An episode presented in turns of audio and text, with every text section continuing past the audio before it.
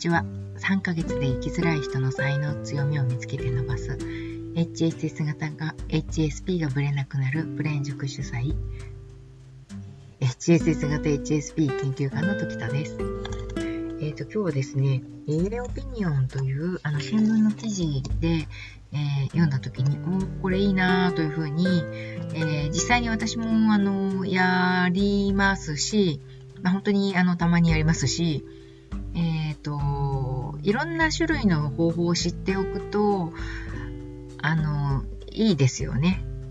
手の内がたくさんある、引き出しがたくさんあるとたくさんあのいいなっていうふうに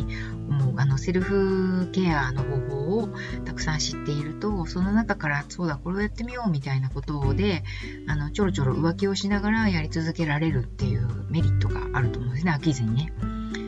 で、えっ、ー、と、自分実況中継というあのやり方についてご解説されていた業務改革コンサルタントの池田千恵さんという方の記事を読んで、えこれについてちょっとお話ししてみようかなというふうに思いました。あの池田千恵さんがですね、新卒でベンチャー企業にいた頃、自己評価に比べて他者評価が低いということにストレスを感じていたそうなんです。これありますよね。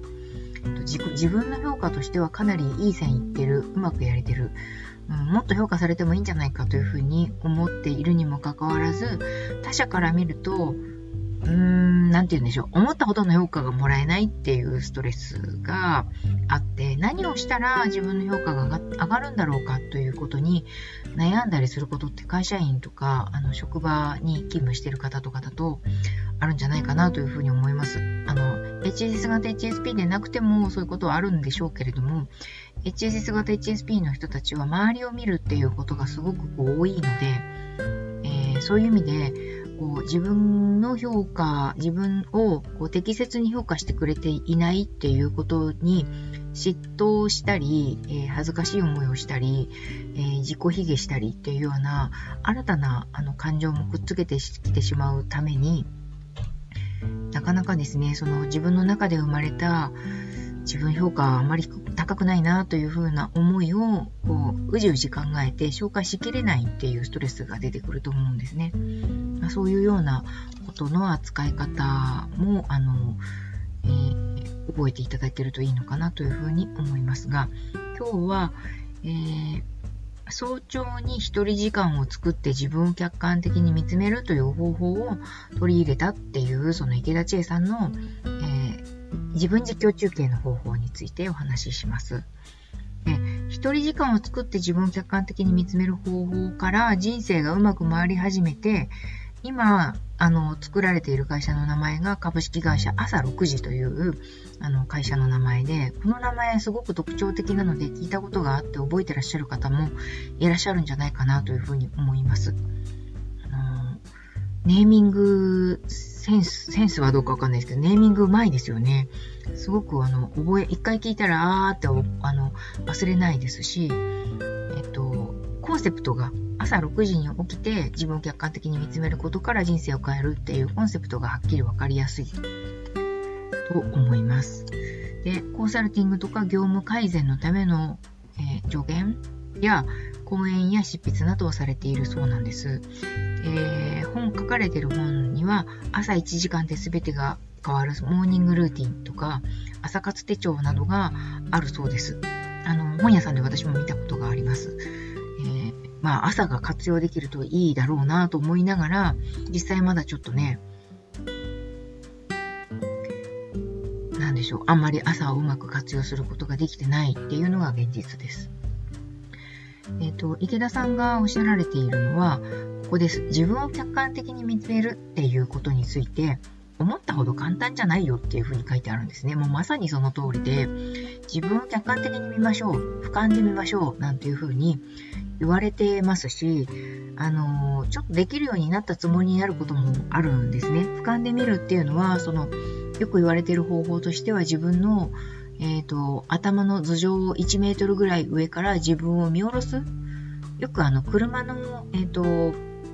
車を上から見下ろすためのカメラのようなものって最近の車だとついてる機能機能的についてるのがあるじゃないですかああいう感じで上から自分を俯瞰的に見下ろす見下ろして、ああ、自分は今こういう風にしてるんだなっていう風に、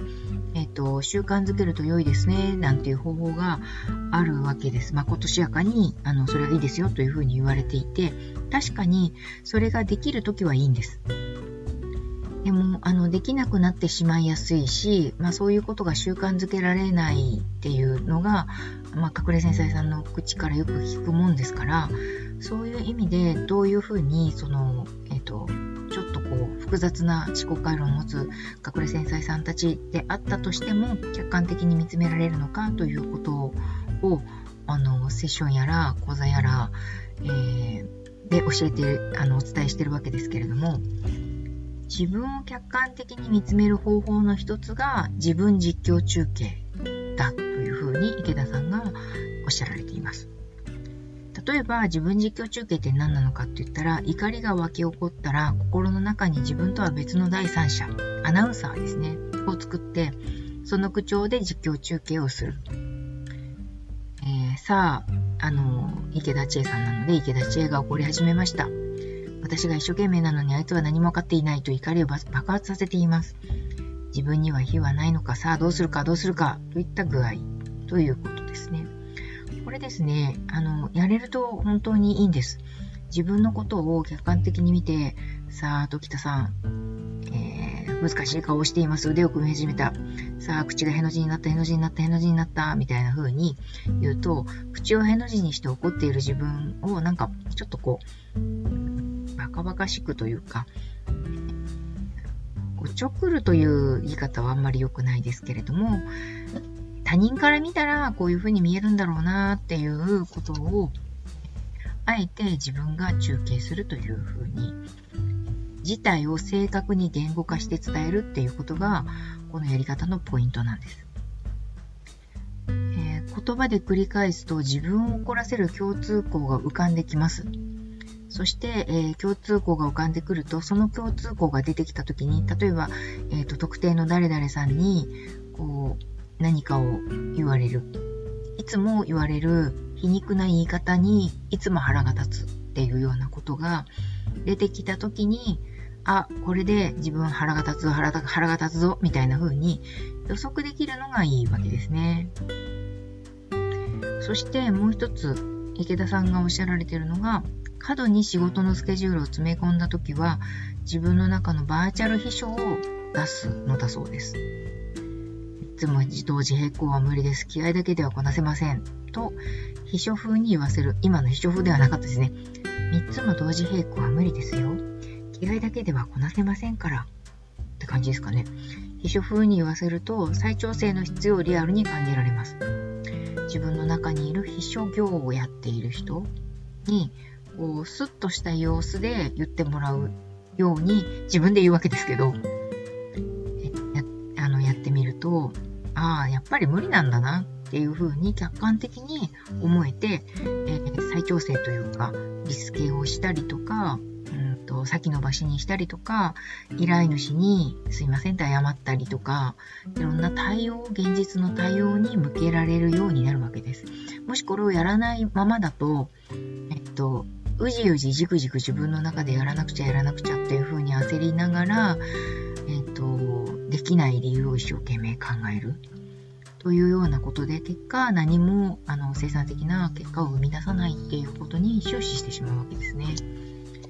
それがなくなります。あの、早いうちに再調整を手掛けられるので、そういうふうに悩む時間が少なくなるということなんだろうと思いますね。この心の中の第三者を使う。その人に言わせてみるっていうことの効果です。まあ、池田さんさらにですね、執筆中に、えっ、ー、と、自分の原稿に対して、くどい表現だなどと思いついた欠点を赤字で書き込むこともあるそうです。そうすると書き終わった段階で第三者のチェックを済ませている状態に近づき遂行しやすい。確かに、これはあの私も本を書いた時に、えっと、編集者の方に出す前に、えっと、だいぶ厳しい目で自分の原稿を見直して、えー、前後入れ替えたりとか、文字変えたりとかっていうようなことをして、で、なおかつ、まあ、最終的に原稿が原稿がこう綺麗になって上がってきた後でも遂行するというか、手直しをするわけですよね。そうすると何回ぐらいやりましたかね？5、6回やってるか、ややってる、本になるまでに5、6回自分で見直してると思います。そのようなですね、言葉を使って自分を客観視する手法を身につけると必ず役に立ちますと書かれています。これ、うんでしたっけ、6月15日頃の朝日新聞に、え、ー、と、リレーオピニオンというコーコーあのコーナーで書かれています。そのやり方ですね。言葉を使って自分を客観視する方法を身につけるととても役に立ちます。言葉が私たちを救いますので、自分の気持ちを言葉にするということがあの基本的にできてないんですね。できてるようでいて、できてないんですね。例えばですが、自己顕示欲という言葉を、えー、世の中では普通に使います。でも自己顕示欲っていう言葉では、えっと、私たちの気持ち全てを的確に表しているわけではないので気持ちがこう消化するっていうことができないんですね。と自己顕示欲っていう言葉は、えー、そうですねとてもその、えー、褒められたようあの褒められたニュアンスで言われないですよね。むしろどちらかというと否定的なニュアンスで言われます。否定的なニュアンスで、えー、自分の持っている気持ちをこうあ私の持ってるのは自己顕示欲だわっていうふうに例えば言った時にそれをやめるために使われるわけです。やめなきゃいけない気持ちの持ち方だっていうふうに自分にも他者にも説得するための言葉になってるわけです。も自己顕示欲っていう言葉を使う、えー、大元になってる、えーと、気持ちというのはおそらく自分はあのこうなんですかね自分のありのままの力を、えーと、本当の力本当の才能能力を、えーと、そのまま人に認めてもらいたいということを、えー、例えばこう希望したとするじゃないですか。そして受け入れられた時のすがすがしさというか気持ちよさというか、すっきりした気持ち、それをそのまま受け入れてもらった時の安心したような気持ちっていうものを持ちたいんだっていうことを、これを自己顕示欲というふうに言うかというと、それは多分ズレが出てきてますよね。じゃあ、その自分の才能、能力をそのまま、えー、人に認めてもらってそれを受け入れてもらうっていうことを何て言うかって言ったら、それは日本語だと何でしょうね。承認とか、えー、認めてもらうとか、需要とか、うんそういうこう、なんでしょうね。様々な言葉を使わないと、その気持ちをスコーンと表すような言葉が今ちょっと浮かばないですけどもしかしたらあるんじゃないかなと思います。そちらの方の言葉を使うっていうことであの自分自身の、えーと、気持ちや思いを、えー、言語化するっていうことができると例えばあのあと北時田さんは自己顕示欲を持ちました。っていうふうに言うのではなくて時田さんは自分の気持ち自分の能力をありのまま認めてもらいたいというふうに思っていてそのありのまま認めてもらいたいというふうにこう認めてもらえてたことによって安堵感を得ているようですというように実況中継するっていうこととでは